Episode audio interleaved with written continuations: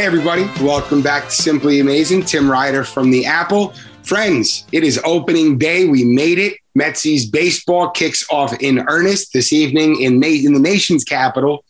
Uh, we have an excellent show lined up for you, a little opening day extravaganza.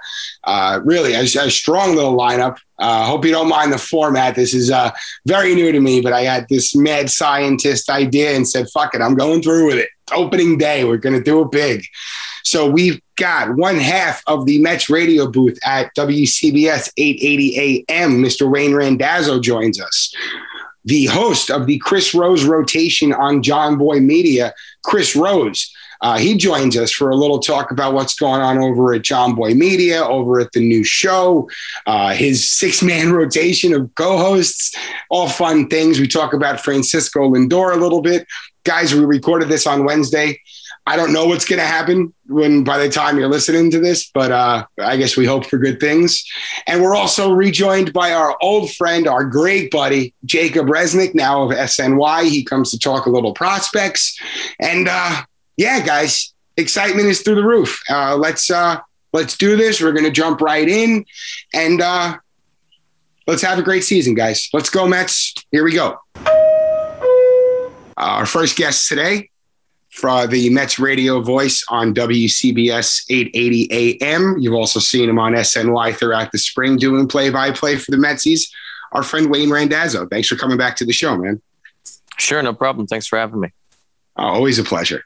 Uh, so I guess the uh, yeah the excitement of opening day is certainly uh, palpable. There's a a couple of questions still lingering, uh, you know, i.e., the uh, Francisco Lindor extension talks. We're recording this on Tuesday, everybody, so we can only hope that uh, that kind of falls into place. But uh, you know, everyone's kind of feeling the uh, the excitement. Are they not? well, I think I think that they uh, that they were. I think that you know, I think everybody's uh, you know a little bit uh, tense about the Lindor extension and the Lindor contract negotiation or everything that's going on with that. But no, I still think that once the the first pitch is thrown Thursday night, that everybody will be ready for what could be a very good season for the Mets. And you know, Jacob Degrom will be back on the mound, and everything should be good for a team that seems like it's poised to win a good number of games this year. Oh, most definitely. I think the the depth that they've kind of assembled uh, throughout the roster. It should really serve him well, especially in a, a full season after a short one. Uh, you know, the fans are certainly energized. Uh, Steve Cohen announcing on, uh, excuse me, Monday night, uh, you know, on SNY that uh, the Mets will be wearing the the black jerseys throughout the season. Certainly got a rise out of everyone. I know Howie's not a fan. What are your thoughts on it, Wayne? Yeah, you know, I think that the Mets have a very uh, aesthetically pleasing look. I think that the Mets have uh, a great uniform selection, and um, you know, I, I, wish they wore the blue on the road a little bit more than they do. But I think that their home whites and their road grays are right up there with some of the best uniforms in base in baseball. So, you know, the black is uh, doesn't quite mesh with their colors. It doesn't quite mesh with their even really their history outside of that small window in the late 90s and early 2000s. But that happened to be a very successful period for the Mets and also happens to coincide with some great players and a lot of nostalgia for people that are, you know, roughly our ages. I think you and I are, are similar in age. So, um, you know, people that are around in their late 20s and into their late 30s, I think in that 10 year window, you you have a lot of nostalgia for that group of Mets and those jerseys. So uh, I get it. I don't think it's necessary for the Mets look to have the black jerseys, but I, I do think that it is necessary for the fans to remember uh, that era as fondly as they do and think about you know those Mike Piazza years with the with the kind of reverence that people should have for them. Oh yeah, and I think you know just striking the chord. And yeah, I'm I'm 37, so you know it's certainly uh, it's right in right in my wheelhouse. And you know the nostalgia is always cool, and you know everything in moderation. I don't want to see him overdo it and kind of lose that luster. Um, you know, we saw.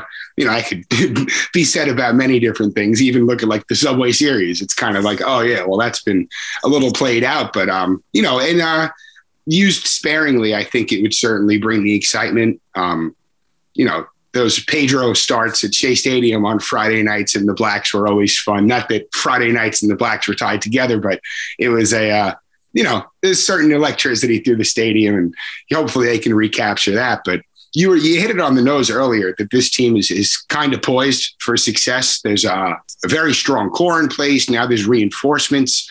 Um, Jeff McNeil had a bit of a slow spring. Uh, you know, if you look at the numbers, it's kind of glaring. He's like five for I think 48 in the spring, but um, not really much cause for concern there, right? I mean, he's been so consistent. Yeah, I mean, you know, he's hit over 300 each of his first three seasons. I think his career average is like 311 or 313 right now. You know, you don't worry necessarily about someone who's got numbers like that and has and has been so consistent. Know, he had a little a couple brief moments last year, uh, especially I think kind of in the middle of August last season, where you know he was struggling to get some base hits and struggling to hit for power. Um, but I, you know, he, he was able to work out of it pretty quickly. You know, I think the thing for Jeff is you know, he's been get he's been hit so much this spring too. I think he was hit by eight pitches this spring. I mean, it's kind of silly when you think about it. Um, you know, I, I don't know if that's been on his mind at all or anything like that, but you know, he's uh, he's certainly someone that uh, I think you can start to say has a good enough track record for being a consistent hitter, and that he'll work himself out of it. I mean, just because he had five hits in spring training, he, he could have five hits this weekend in, in Washington. So, um, you know, he he can quickly move things into a, a good direction. Oh, for sure. And I think during over the last week of spring training games, you could tell he was hitting the ball harder. He had most of his, I guess, the majority of his base hits over that span. And, you know, um, that's what this spring is for, I guess. But uh, one guy who really hasn't had trouble hitting the ball this spring is Pete Alonso. Um, you know, absolutely locked in at the plate. We've heard him talk about the adjustments he's made as far as uh, pitch recognition and being more disciplined at the dish. Um, what he's done this spring kind of has put his 21 2021 season into a, uh, a more encouraging light now. I think so. I mean, you know, you never again. It could it, could also be the opposite, where you know he just has a great spring, and then once the real stuff happens, and he gets into a, a slump immediately, and and who knows? But you know, I do think that the biggest thing for Pete was disciplining himself at the plate and and just not swinging at at junk. Now it's going to be a little different in regular season game speed against Max Scherzer on Thursday when Scherzer's whipping those sliders in there. Is Pete still going to have that discipline to lay off? Well, if he does, then things should happen pretty quickly for him to uh, be able to have the kind of start to the season that he didn't have last year. So, you know, I think Pete was certainly um, thinking about what he should be swinging at and what he shouldn't be swinging at a lot more and showing the kind of patience that I think they want him to have. I think it's important for him that Chili Davis is back on the bench. I think it's important for him that he gets to watch in-game video again. Uh, you know, that's coming back to some degree. It won't, won't be quite the same as it was uh, a couple of years ago, but they will have some access to at least their in-game at bats again. So, you know, I think that there's a lot of reasons to believe that Pete should have a, a very productive season. Oh, he certainly looks um, totally focused, and uh, I know he doesn't want to attribute his uh, his spring success to the leaving social media, but boy, everybody needs a break sometimes, and it looks like that uh, it coincided perfectly with uh, with his production. Just hopefully he does it when it counts, I guess, from the fans' perspective. Uh, you mentioned Jacob Degrom, and you know he's going to be back on the mound, and nobody's worried about what he's going to do. If anything, we're just kind of enamored of what he's going to do next. Uh, Marcus Stroman until Carlos Carrasco returns, until Noah Syndergaard returns. Uh, he's going to be kind of the, the, the focal point moving past Degrom in the rotation. Um, he's you know he looks to have prepared himself well for the season. He had a, a fine spring. Um, the control looks to be there. The confidence never wavers. Uh, what are your thoughts on his on, on I guess on his trajectory heading into the regular season? I mean, he, he does become a, a, fairly important figure for them as as a number two starter. You know, that is not exactly where the Mets would have had him penciled in had everybody been healthy. He's a number three or a number four for them in reality. So, uh, coming in as the number two, there's there's going to be a lot more expectation for Marcus. And I think that, you know, as you mentioned, his, his stuff looks the way that it should. I think he really likes that new split change that he's throwing. You know, he's, he's always been around the, the plate, and you just hope that he gets the kind of soft contact that he needs. And I think that the Mets would do him a big favor and do themselves a favor by having Luis Guillorme play third base on the days that Stroman is starting, just to give them a, a little bit more on that left side of the infield and really become more defensive minded on those days. So we'll see how that plays out. But, you know, I think that Stroman is uh, the kind of guy where you know what you're going to get going into a, a particular start and you hope that he's just consistent. You know, I think you worry about BABIP a little bit with him and, and if some of those balls are going to get through or just fall in, you know, he's going to pitch to contact. So you, you think about some of that with him, but you know, there's plenty of guys in, in the league who pitch to contact and and do it very well. And you just hope that Stroman can uh, have a really good year and and be a guy that you know is able to not necessarily strike a lot of guys out, but still keep the hits to a, a minimum and and the runs as well. Yeah. Oh, and I'm I'm on board 100 percent with you on the um the, the the I guess more defensively able uh, lineup on days that Stroman's pitching. Um, you know, you'd hate to see Pete Alonso take a seat every five days, but that that might be a day that Dom Smith at first base might be a good idea, you know, depending on the lineup you're facing and such. But um, you know, as far as the the front end of the Mets rotation, I mean, like you said, the consistency is there. You kind of know what you're going to get. Um, going towards the back end, Taijuan Walker has had a, a, really nice spring, closed out the spring with a nice outing on Monday. David Peterson, uh, you know, seemingly out of nowhere. I mean, he had a very nice run in 2020 um, with a lot of competition around him. I guess he wasn't a shoe in for the rotation, but between him and Joey Lucchesi and the, I guess the the wrinkle of an opener being thrown in, uh, which early returns are, are, so far so good, I guess you could say. Um, you know, do you think that the question marks or the vulnerabilities are as glaring as some have made them out to be as far as the back end? Um, you know, I think that you know they they're going to be okay. I, I, think that with Lucchesi, you know, for whatever reason, did not get the opportunities last year with the Padres that he had gotten the previous couple of years, and I think he's kind of got a little chip on his shoulder about it. Um, Peterson, what he gave the Mets last year was really a big lift. I, I was not expected for him to do that well as a rookie and now there's a little bit more expectation for him. Also, you know, some of these guys, especially in Peterson's case, you know, he saw the East last year, but he didn't really even see the rest of the league. So he's still going to be a, a, rookie in some sense, facing the Central and the West for the first time, um, and going through the entire league for the first time. So it'll be interesting to see how that affects him. If it if it's something that will help him, you know, get those first looks again, or uh, if it's something you know that you know, he won't be able to draw from the experience of facing those hitters. So uh, I guess we'll just see how that works out. But you know, as far as Lucchesi, I don't know if the opener thing is going to happen every single time he pitches, but I, I, do think that as a four or five, you know, maybe at most a six inning guy, that he should be able to hold his own. You know, it gives that funky look with his delivery.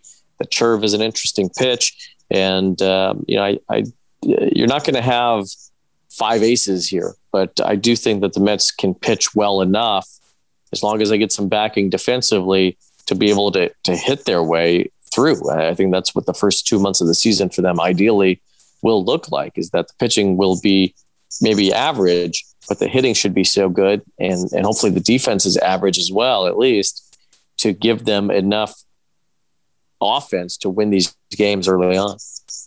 Yeah, I guess that's the um, that's the plan. We certainly hope. And uh, I guess last one, the the bullpen has been you know a question mark, and you've seen you even seen some of the inconsistencies this spring. Um, everyone's been raving about Edwin Diaz. He got touched up a little bit on Monday to close out his uh, grapefruit league run, but um, really nice spring. Miguel Castro had a nice spring. Uh, you know, you look at Familia and um, uh, excuse me, uh, Dellin Betances. And, you know, they, I guess you could say they really can't be leaned on as you would hope they would be able to. Um, do you think the Mets have enough firepower to kind of prop them, prop that group up themselves? Yeah, I mean that's that's what they hope that they'll be able to, to hit and and have their they have a very long lineup. We talked about McNeil earlier, but you know McNeil's hitting sixth for them generally. I think what we saw in spring training is going to be how it's going to look for the most part, and you know that's a pretty good number six hitter uh, at the bottom near the bottom of your order. Plus Davis and McCann as a as a seven and eight. You know in the National League, that's that's as deep a lineup as there probably is right there with you know the Dodgers and Atlanta. So I think that the Mets, you know, in theory, should hit. This team hit a lot last year. Now they've added Lindor, they've added James McCann. So I, I think that offensively they'll be they'll have more than enough. You know, I am worried about the bullpen. I think that what we saw in spring training was the group of relievers that you feel like you know you can count on. Guys like Edwin Diaz and Aaron Loup and Trevor May all pitched really well. And the guys that you're maybe more unsure about really didn't. You know, because uh, Gsellman had a rough spring. So did Familia. Uh, so did Betances. So uh, I think that there's uh, a lot to still be worked out when it comes to the strength of the bullpen. You hope Miguel Castro can carry over what he did. It's all about throwing strikes. If Castro is going to throw strikes consistently, he's going to look like that all the time. But that's been an issue for him in the past. And Jacob Barnes, you know, seemingly is is a lot better than he's been the last couple of years. But uh, another guy that we'll just have to wait and see how it carries over to the real games. Yeah, the, the, sustainability. I mean, you know, that's kind of the nature of the bullpen, and uh, sustaining that consistency is, you know, more than half the battle for that group. But Wayne, that's all I have. I, I can't thank you enough for taking the time to chat. Um, have an excellent season uh, up in the booth with Howie. You guys have a ton of fun up there. Everyone, you know where to find uh, the Mets radio broadcast. It's on WCBS 880 AM. You could find them on MLB at Bat app. Uh, Wayne, would you mind dropping your Twitter handle for the listeners? Yep, just just my name. Keep it uh, real simple at Wayne Randazzo. Excellent. All right, man. I thank you again, okay, and uh, we'll talk to you soon. All right, thanks a lot. This episode is brought to you by FanDuel. Football is back, and the best bet you can make is downloading the FanDuel Sportsbook app. It doesn't matter if you're new to gambling or an old pro. FanDuel has something for everyone. And as an official sports betting partner of the NFL, you know your bets are safe.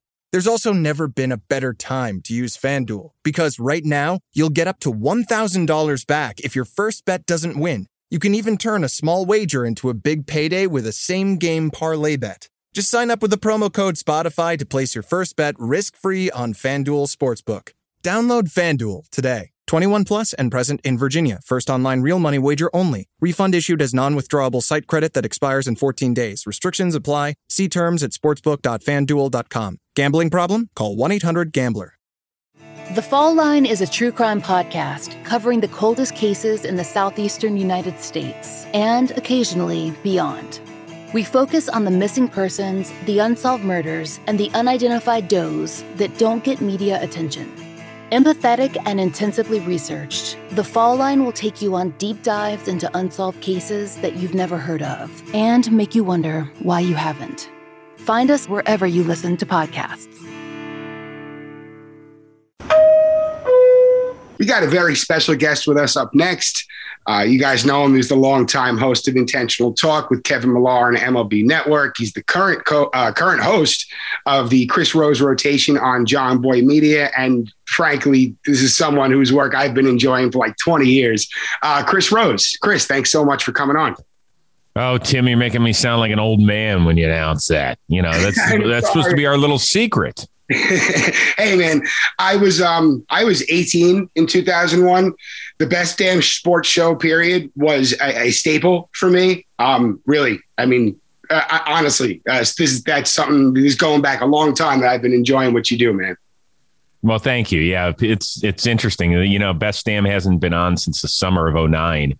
And so here we are a dozen years later almost, and I still get asked about it it, it, it seems like at least once a week. It's it's crazy, and it was a ton of fun. I think it probably set the blueprint a little bit for where where we are, whether it's you know linear television or even digitally. Um, kind of where you could go. You didn't have to stay in a box. And our bosses told us basically one thing try anything. If we think you're going too far, we'll let you know and don't do it again. And we got a handful of those calls over the eight years we did the show, but for the most part, our bosses were like, just run with it, man. And uh, that's what we tried to do. It was a ton of fun, and I have some great memories and great friendships from from Best Damn. Oh my god! Just you know I, we could spend an hour going through all the all the highlights, but um, we have uh, other pressing matters, man. Listening to this, it is opening day. It's very exciting time. Uh, speaking of exciting times, you guys are sure having a lot of fun over at Jomboy between you and Jimmy and Jake and Trevor Plouffe. Uh, you guys seem to be having some sort of blast over there. Yeah, well, listen, this is it's not the future of of baseball; it's the present it's where we are. It's where fans want to consume, um, you know, opinions and have fun and all of that without being put in your lane, if you will. Uh, I loved working at MLB Network. Kevin and I had an amazing time. Uh, I think hopefully we opened some some eyes and ears for baseball fans on on that show by by kind of showing you that baseball players are more than just hey here's a slider you're facing on a 3-2 count, right? I mean, you, we want to get to know the people that are inside the uniform. And I've kind of carried that philosophy here with the Chris Rose rotation. I mean, there aren't a lot of shows out there where active athletes are regular contributors. These guys aren't guests, they're co hosts. So every two and a half to three weeks, you're going to hear them again. So, um, it's going to be really fun now that they've started to travel about the country and they're going to different cities and different ballparks and fans are allowed back in the stadiums. So it's, you know, we deserve this as baseball fans in, in 2021 after what the entire world was through in, in 2020. Oh, for sure, and that goes down to like the the, the simplest level of, of just enjoying the game. But the lineup that you guys put together over at the Chris Rose rotation, I mean, you have the Mets, Trevor May, Steven Brault from Pittsburgh, Tyler Glasnow, who very well may be the Scarecrow from Batman from the Chris Nolan Batman. It's still to be determined. Archie Bradley from the Phillies, Miguel Rojas from the Marlins, and one of my favorite pitchers in the majors, Lucas Giolito from the White Sox. You guys have had guests come in and, and kind of echoing what you were saying, just the um, the insight, the uh, the the real person ish level of, of, of I guess, uh, just insight that you're getting from players. And like you said, just the, I guess the, uh, the real aspect to it. And it goes deeper than just the ball game. I mean, some of the fun that you guys have had already, and you're only, I think, what, twice through the rotation. And it's, uh, yeah, it's been very enjoyable. Well, thank you. Yeah, I think that that's that's the thing is that what social media has done over the last decade is obviously break down the barrier between everyday person and celebrity, right? So none of us will ever experience what it's like to be on a team charter at two in the morning, drag your ass into a hotel, you know, go from city to city during a three city 10 day road trip. We're going to be living it with these guys. And that's going to be the fun part. Like, I've got an interview coming up with Lucas Giolito, you know, 36 hours after he makes his first start of the year. He's going to be at a hotel room out in LA. And, you know, we're to find out what it's what it's like for him.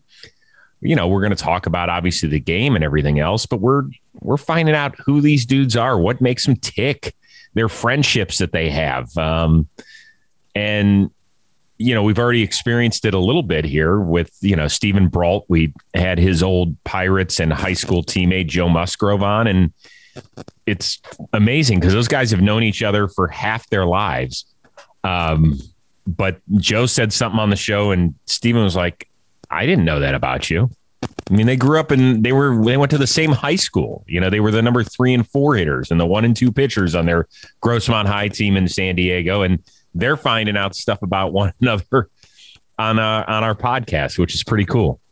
It is, and as something similar happened with Trevor May and Blake Snell, who are both from Washington. Well, quote unquote, the Seattle area, which we learned. Yes, exactly. Much, yes. much greater than we actually know. But there was a player I wish I remembered who it was, but uh, one of them had no idea he was from the area. Just you know, little stuff like that. That you know, as a viewer, just you know, you find enjoyable. It, you know, some of these shows you have, all right, 15, 20 minutes. I've had enough. Like I find myself like wanting more at the end of the episode. It's really, it's been a, it's been a blast. All the, uh, all the best of luck to you guys moving forward. But onto uh, onto the field a little bit. As of right now, we're recording. It's 3 p.m. in New York on on Wednesday, but uh, the Mets and Francisco Lindor are still at a, a reported stalemate as far as extension talks. Uh, a lot of moving parts there. But Chris, you're a noted Cleveland fan. Uh, you got a very good look at Lindor over the last few years. Is this a guy that the Mets should have concerns about, I guess, backing up the truck for him? Well, uh, it depends. If you are, um, if you're into switch hitting shortstops that can hit you 30 homers, play gold glove defense, come to the stadium every day with the same attitude, lift up his teammates, be a leader in the clubhouse uh, while having an 830 to 850 OPS. I guess if you're not into that, then you can pass. but he is everything you want.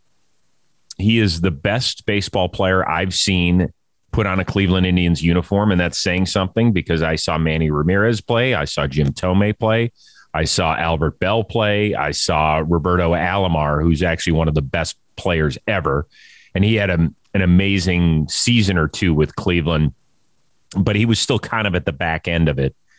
Um, so I've seen some pretty good players. Lindor's the best one I've seen, encompassing everything. So um, here's my philosophy fans, and I've never understood this, Tim. Why do fans get angry when players ask for more money?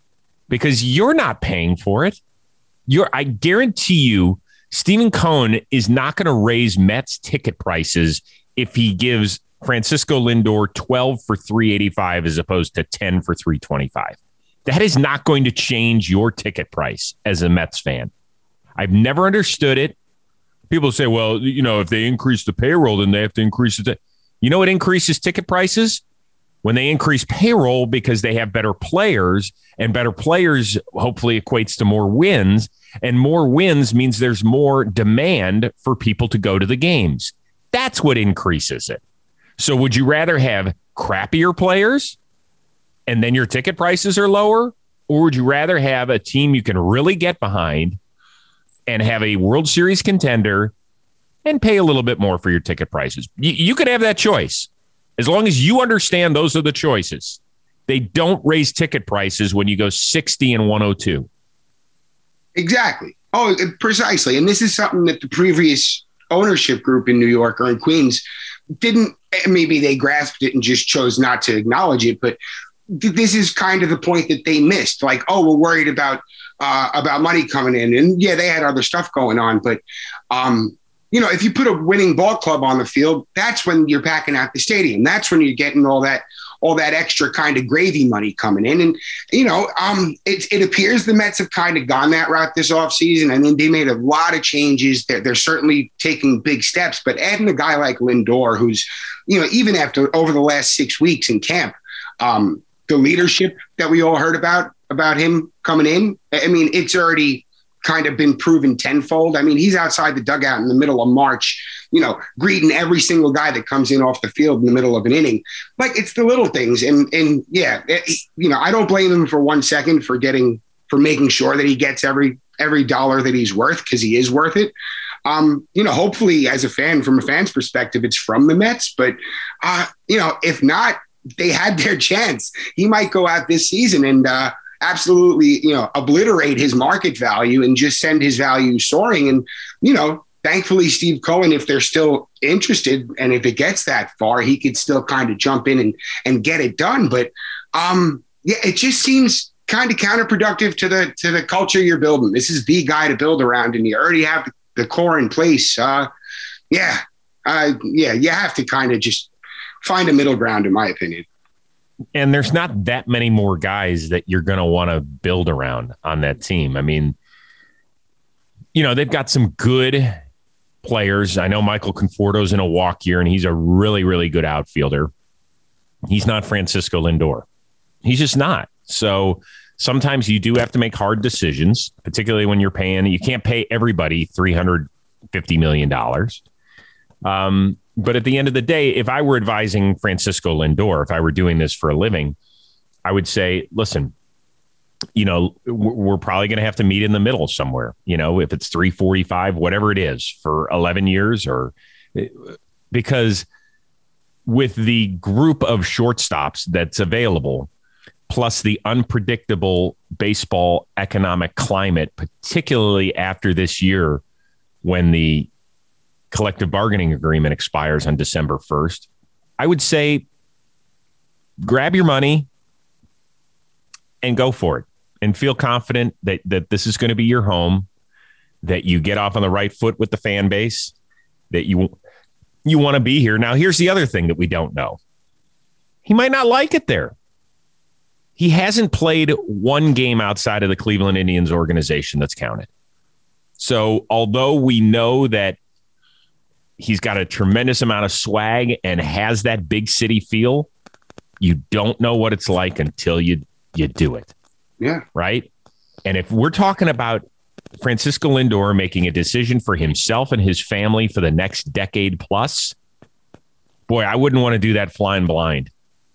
And people could say, oh, well, you know what? If you're going to give me $325 million, I'll live anywhere in the country. Well, first of all, we're not talking about you. Okay. We're talking about somebody whose skill set is, is finite. There are only a few people walking this earth who have his skill set. So we're not talking about you or me. so we can put that off to the side. The other thing is we don't know what's important most important in his life. We just don't. So it's up to him. God willing, he only gets one big crack at this. He wants to make sure that he gets it right. And it's not always about just the dollars. Go ask Pablo Sandoval how happy he was in Boston. You know, how'd right. that work out for him? Guy was miserable up there. He he missed San Francisco the minute he signed on the dotted line. So it's not always about that. Oh, it's so refreshing to hear a uh, just a, a, logical take after seeing the discourse from some Mets fans on Twitter all day on Wednesday over the past few. Yeah, days. but don't listen to that. Hey, Tim, fans are fans, and I get it. Like, uh, you know, I, I have the perspective of being a diehard Cleveland sports fan who has seen guys walk out the door. I watched Manny Ramirez leave a place where he was drafted and raised and helped turn an organization and an entire city around. I watched Jim Thome do the same thing. Um, I, have watched LeBron do it. You know, I, I've seen it happen. But you know what? At the end of the day, it's their lives. They're not there to make our lives as fans better.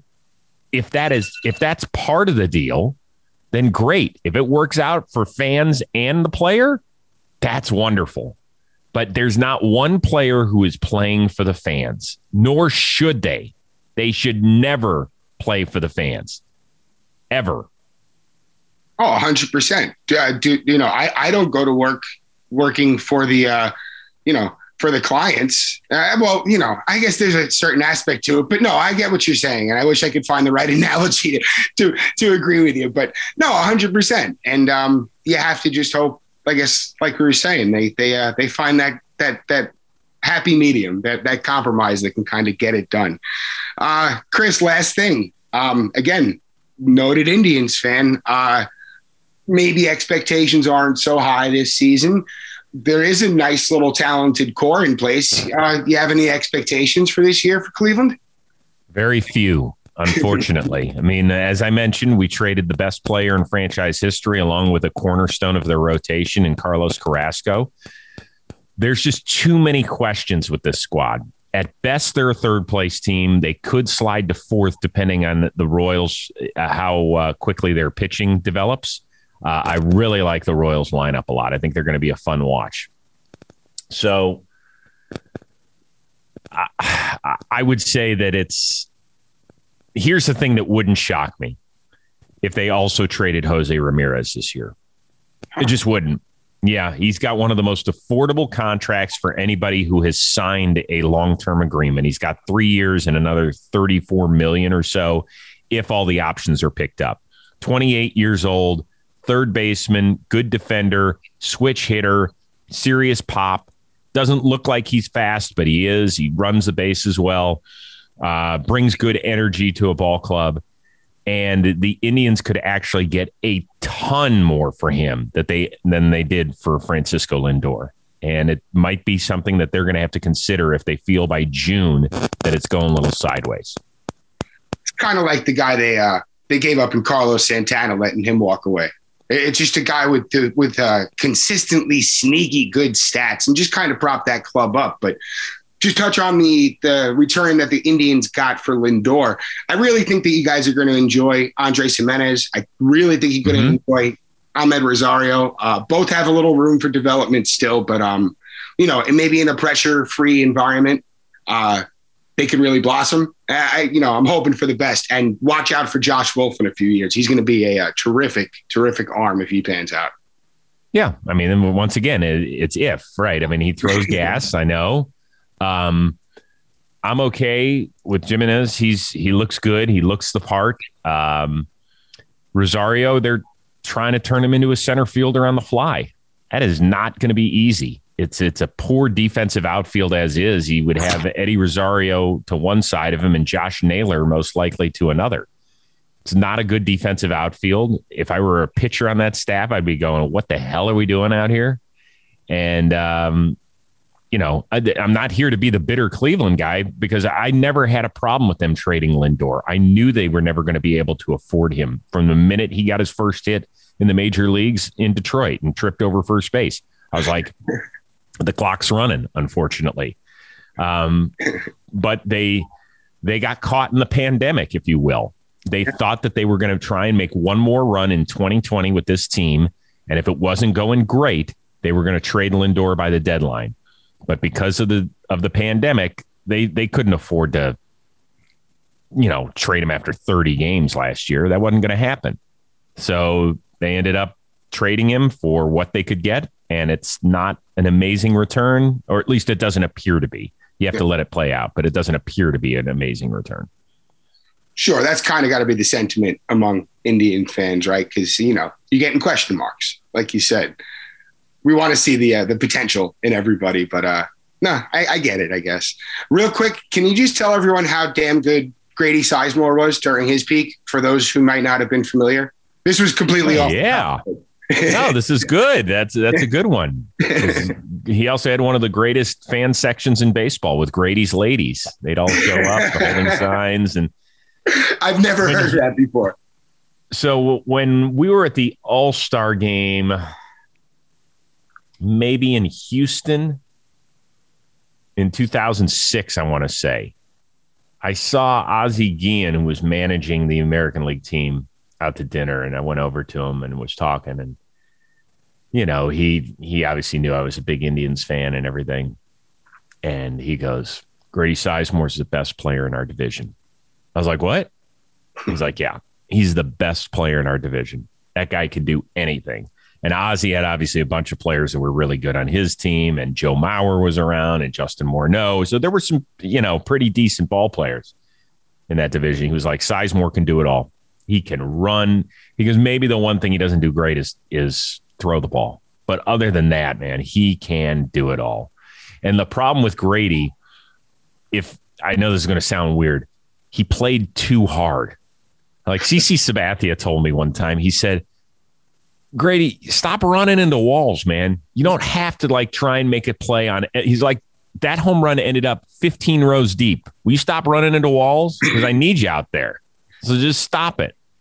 And he just he couldn't get away from his his knee injuries and back, I think it was. And it's just kind of a shame because he was a really, really fun, fun player to watch. He was, you know, he had great speed he could run down anything in the outfield. He had some good pop, good looking kid. He was just he was he was fun.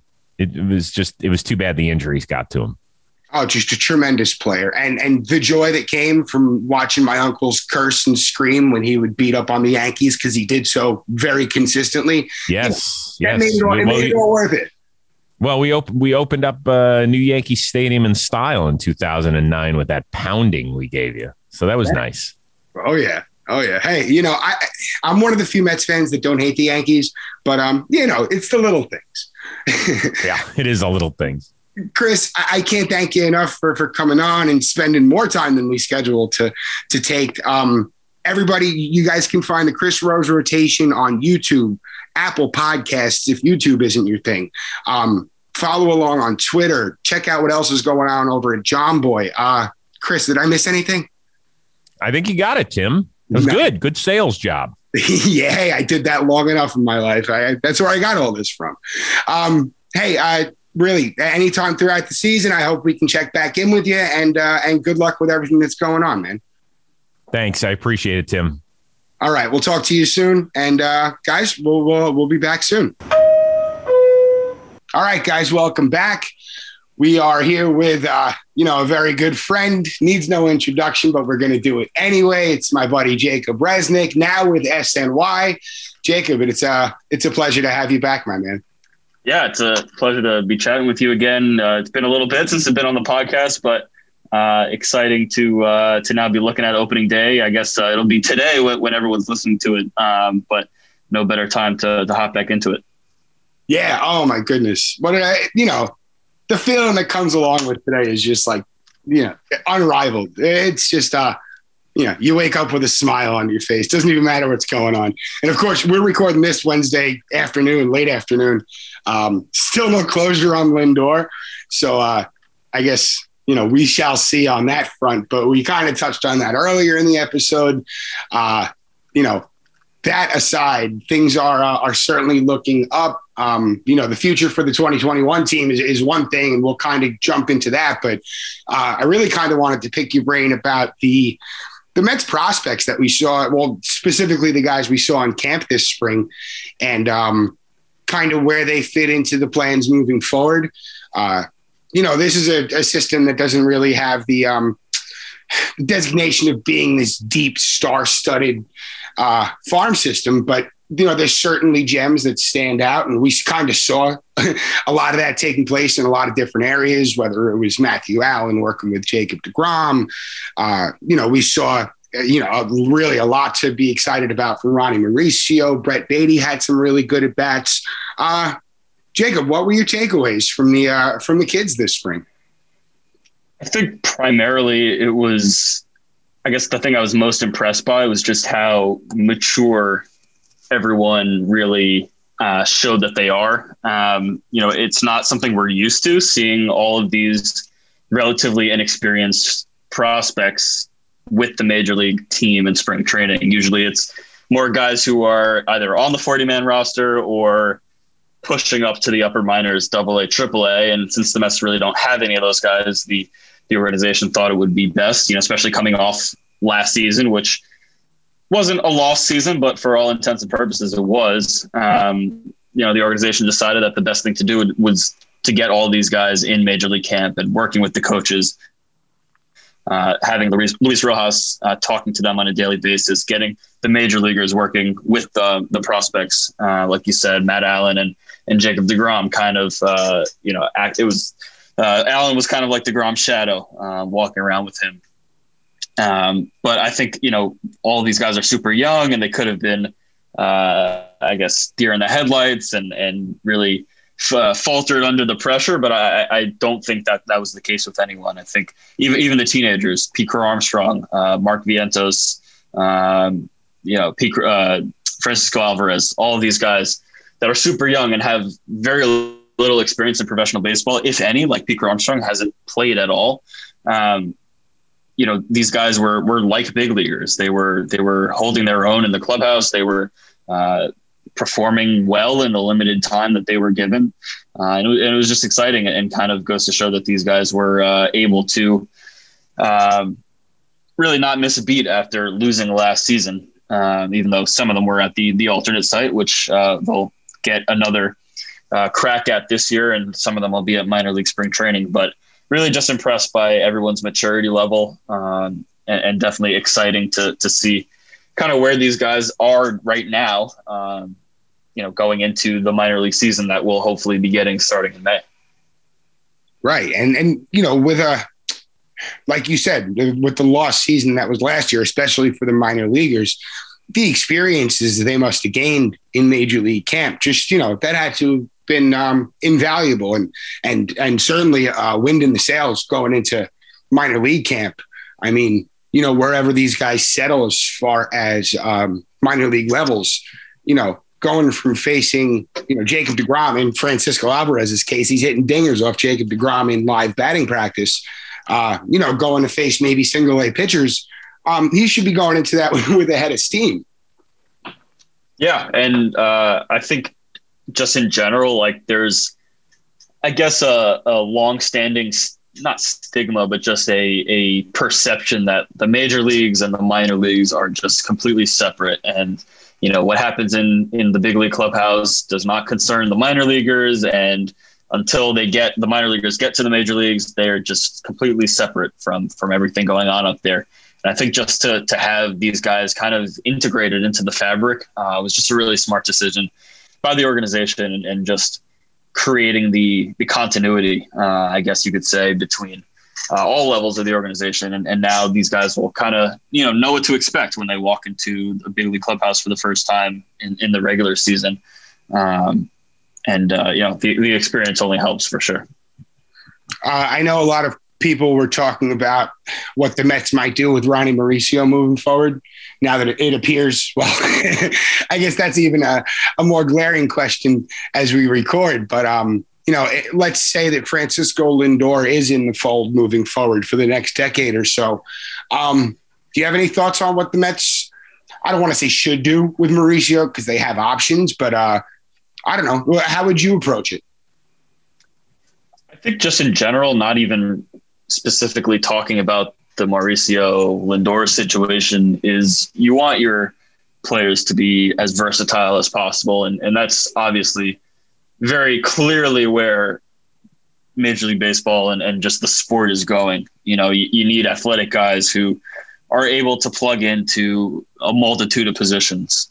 And, uh, you know, uh, some of those guys just have that naturally, and some of them need to develop it. And I think uh, we started to see it a little bit in spring training that the Mets are are trying to make these guys their their blue chip prospects.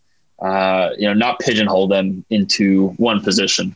You know, it, it doesn't really make sense to keep a guy like Ronnie Mauricio playing shortstop exclusively through the minor leagues, where maybe his path to the majors is with third base open or with center field open in the future. Like you, you know, you don't know; it's going to be years down the line.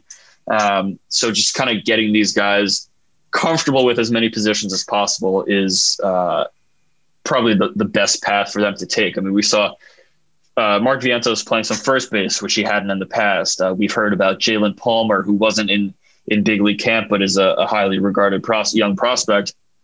He's played mostly third base and shortstop, but he's also seeing some time in the outfield and, and first base and, and, second base as well. So um, in, in Mauricio's case, I think, you know, especially now him being much bigger than he has been in the past, like maybe his future is at third base, but we won't know that until way down the line. So just kind of get him comfortable at that spot right now, I think would be a good idea. If he's kind of taking some fly balls in the outfield during minor league camp, I, I wouldn't be surprised. Um, you know, in the end, he's probably going to play shortstop the most, you know, of any position going forward throughout the rest of his time in the minors. But um, definitely making these guys as versatile as possible so that you know when you you run into a situation like the Mets did with Ahmed Rosario where you'd like him to try center field but he's never taken fly balls in the outfield and you don't want to do that experiment during the regular season um, you know if Rosario had gotten unless, some, you, unless you're the Cleveland Indians Right, but you know the Indians are kind of in that position where it, it just kind of doesn't really matter. They can just try it out, but they were doing it in spring training, and that probably would have been a better course of action for the Mets to take. So I think you know getting these guys versatile as early as possible will, uh, I guess, make the decision easier if and when, and it might not. It might not be a decision they have to make, but uh, if they eventually have to move Mauricio off of shortstop because of Lindor, uh, then you know they'll have the ability to do that because of what they've done throughout his time in the minors. Right, right. Like if they open up these doors now, and um, you know if Mauricio adapts to a new position, great. And that goes like you were saying, it goes for anyone on the on the roster, putting Baty or Vientos at, at both infield corners and kind of seeing how they do. Uh, taking into account that the DH is probably going to be a part of the, you know, a part of the equation moving forward and, and kind of keeping that door open there. Uh, yeah, you know, it, it, can never hurt to have options. And, and I think, you know, kind of turning back to the 2021 Mets, um, it, that's kind of, you know, that rings true across the board. Um, you know, the roster crunch that we've seen in the past, or the roster crunches we've seen in the past, have never kind of included the uh, the level of capable roster depth, and that that includes, you know, the the the the quote unquote 4A guys. That includes the major league ready depth that might kind of be on the taxi squad, but like, um, let's take a guy like Jordan Yamamoto or, or even David Peterson kind of fits into this conversation. And tying that into the return of Carlos Carrasco and Noah Syndergaard down the line. Um, I guess one, my question would be how prevalent would the usage of this taxi squad, whoever might be on it, um, I guess with the proximity being so close to Syracuse, is that going to be a, a, a major component of kind of roster moves and, and roster approach this year, you think? Or, you know, are there going to be ongoing, you know, you're going to have to earn a spot and kind of, you know, I guess I, that's a loaded question. It's kind of tough to predict, but, um, yeah. you know, I, I guess what do you foresee as far as roster interchangeability? Oh, that's a good one. Go ahead. yeah. Yeah. No, I, I like that. I think, um, you kind of break down the roster into two parts. You have you have the core of your roster. You have the Lindor, Conforto, Alonso, Dom, McNeil, Nimmo, Degroms, you know, Stroman, Edwin Diaz, all those guys, right? You have uh, the heavy contributors, and then you have the two or three spots at the end of your roster where you kind of are going to need to do some, uh, you know, interchanging, uh, bringing guys in and out, sending them down, bringing them up. Um, and I think the Mets did a really good job this offseason of – increasing that flexibility at the back of their roster. Um, you look at it right now, you know, when Carlos Carrasco comes back, if he's, you know, on schedule, he should be back sometime in the middle of May, hopefully. Um, but when he comes back, they have options. They can they can send Joey Lucchesi down if that's what makes mo- the most sense. They can send David Peterson down if, if that's what makes the most sense. Um, so they have the options there. Uh, at the back of their bullpen, they have uh, you know Robert Gsellman, who's who's uh, you know has the options to send down. I, I, would love a little more flexibility in that bullpen. You know, perhaps if if that means cutting Dellin Betances loose, if he's just not showing that he's still a capable major league reliever at some point. Um, and then also on the bench with uh, Albert Almora, bringing him in, he has an option. Luis Guillorme has an option. Uh, obviously, you hope that these guys are key contributors, but you know when when you need that flexibility, you can you can bring guys up and down. Um, you know, the, the taxi squad is is basically like a glorified AAA group in that it's obviously not a full roster, but it's um, just being able to bring guys on the road with you so that you don't have to fly someone in given COVID and everything like that. Uh, you just have up to five guys with you at, at all times on the road that you can you can activate someone uh, if you need last minute. Um, and I expect them to make to make use of it. Um, if you know they need an extra reliever, or someone like that, uh, and then of course they'll have the, the alternate site with pretty much an entire team of AAA quality guys that they can they can bring up from from Brooklyn if they need, and then the minor league season will, will start in May. So um, the, the flexibility is is definitely there. I mean, compared to you know, having guys like Jacob Rhame and, and Chris Flexen in the past, where the the flexibility uh, just wasn't wasn't there uh, when you needed to to do some some changing on the roster. And then we saw last year, like losing a guy like Jordan Humphreys uh, because you were kind of forced to DFA him because uh, that's just what the what the situation of the roster was. Or even you know, I talked about it, putting Andres Gimenez on the opening day roster was not an ideal situation. It obviously worked out uh, in the in the long run because he had a very solid rookie season. But had they had they had uh, deeper infield depth on the 40 man roster, that that wouldn't have been necessary. So um, definitely definitely think they've put themselves in a in a much better position coming into this season. Oh, no doubt. Oh, I mean, dude, when, when I mean, completely had forgotten that Albert Almora had options. But um, you know, when you look at years past and you you think about now, they have the ability to kind of use a you know, and that's a quality major league player, and it's an average major league player, but it's a it's a quality player. When you have the ability or, or the depth to to to kind of shuffle that level of player back and forth between your taxi squad or AAA or however it all works out, that's um, it really speaks to the, I guess, the work that's been done in such a short amount of time to shore up the deficiencies. And uh, yeah, it's um very nice to see we got some, I guess, disconcerting news regarding the Nationals roster on uh, Wednesday afternoon. GM Mike Rizzo confirmed there were five, um, I guess, roster members who are uh, considered close exposures or, or in uh, COVID protocol. Uh, however, MLB quotes that now. Um, you have to imagine that taxi squad situation is going to come even more into play with stuff like this still happening you also have to hope that uh, between vaccinations and, and herd immunity kind of making its way through each clubhouse, um, this will also be short lived. But, you know, it, it, even reflects more back onto the flexibility or the, the versatility, I should say, that's been built and uh, kind of preparing themselves for, for any worst case scenario, whether it's injuries, whether it's a COVID thing, whether it's, you know, whatever. Uh, yeah, it's certainly nice. Um, I wanted to ask you about Khalil Lee. I know he he spent a little bit of time in Major League camp. Bruce Maxwell too, but probably to a more extent Lee. These are, I guess, examples of higher uh, of of you know. Again, this is more pertaining to Lee, but like I guess quality depth uh, at the at the minor league level or at the higher minor league level. If the Mets really uh, it hasn't been a hallmark in recent years. Um, I guess one, I'm not sure if he showed much in camp, but is this a guy who could serve as major league depth, you know, out of the gate if necessary? And I know that they have guys like Pilar and Almora, but uh, you know, is is is Lee that type of guy who can be an impact maker? And you know, how much seasoning does he need before he can show up and and and really make a uh, make a dent in the uh, in the depth chart?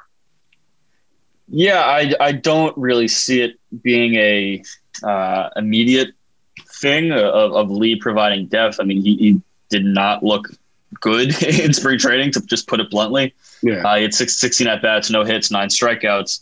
Uh, he, he looked like a guy who, you know, hasn't played a, a season in, in quite a while, like many minor leaguers did. And, um, you know, his, his profile is, is more conducive to kind of, uh, he's not really a power or strikeout guy. He's, he's more of like a, uh, you know, big swing and miss risk. Um, but his, his upside is, you know, like a lot of doubles. Like he's not, he's not going to be a guy that comes up and, and is, you know, a, a 30 home run guy over a full season. Um, speed and, and defense is those, are his big two tools. And then um, obviously you hope the bat comes around to the point where, where he could be a, you know, an everyday major leaguer, but um, you know his his uh, peak of, of, experience is is in Double A. Uh, he stole a lot of bases there, but um, the uh, you know the, the, strikeout numbers were were tough. He was you know pushing pushing a thirty percent strikeout rate, um, and you know power power numbers were were down from where they had been over uh, you know some lower levels in his minor league career. So um, he's definitely depth in terms of making the prospect pool in the organization deeper. Uh, in terms of you know going to be able to contribute at the major league level this summer. Um, I, I, don't think he, he's that close.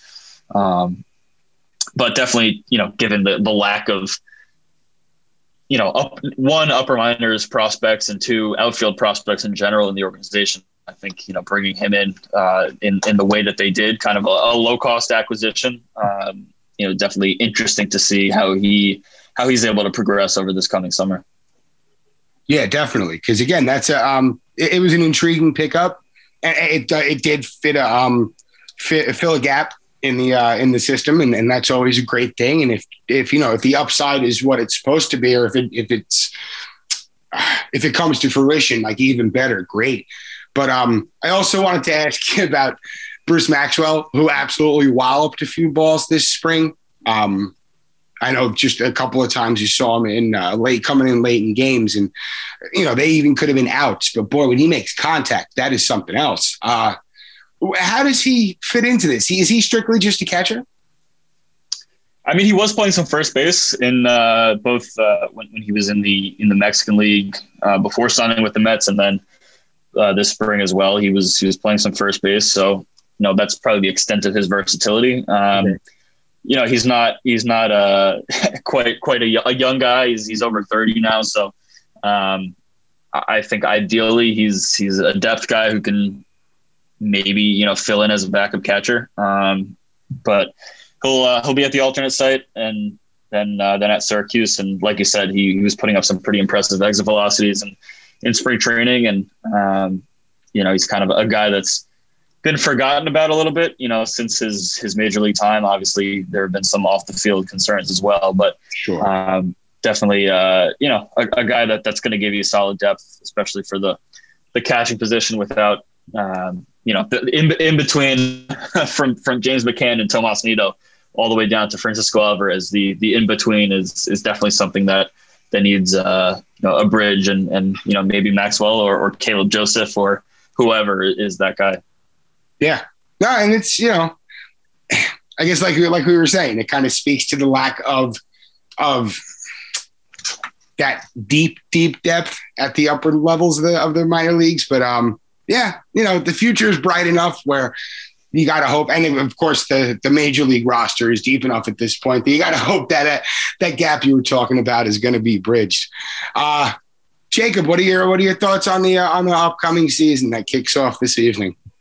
I, I I'm super excited just to have baseball back. Uh, you know, games that count. Obviously, spring training is the the uh, the perpetual tease. I guess is is how I put it um, because it's baseball, but it doesn't count for anything. So to have these games back, it's, it's going to be exciting. And, um, you know, it's going to be super exciting to have fans back in the stands. Obviously, uh, the Mets are a team that feeds off their fans uh, at an extreme level. So to, to get at least some, some level of fans back uh, in the stadium is going to be huge. And um, w- will be nice again to have a, a full 162 rather than the, uh, the weird 60 game season from, from last summer. But, uh, yeah, super exciting. And, you know, everyone starts 0 and 0. So uh, a blank canvas coming up.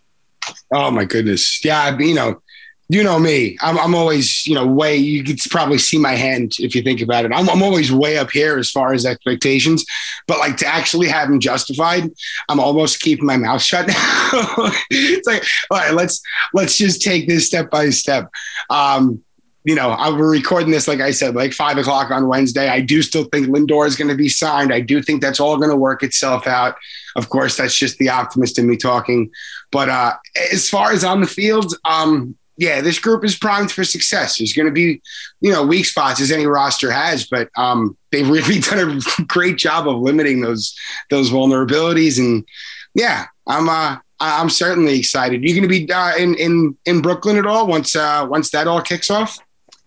Yeah, I mean, I'm not sure what the uh, the uh, regulations and, and restrictions will be, especially for the minor leagues, are going to be much tighter than, than right. in the majors. So, uh, fingers crossed that I'll be able to get back out there. Um, but just having anything to cover at, at any uh, you know any any level of being able to cover something will be uh, exciting for me. So, looking forward to it.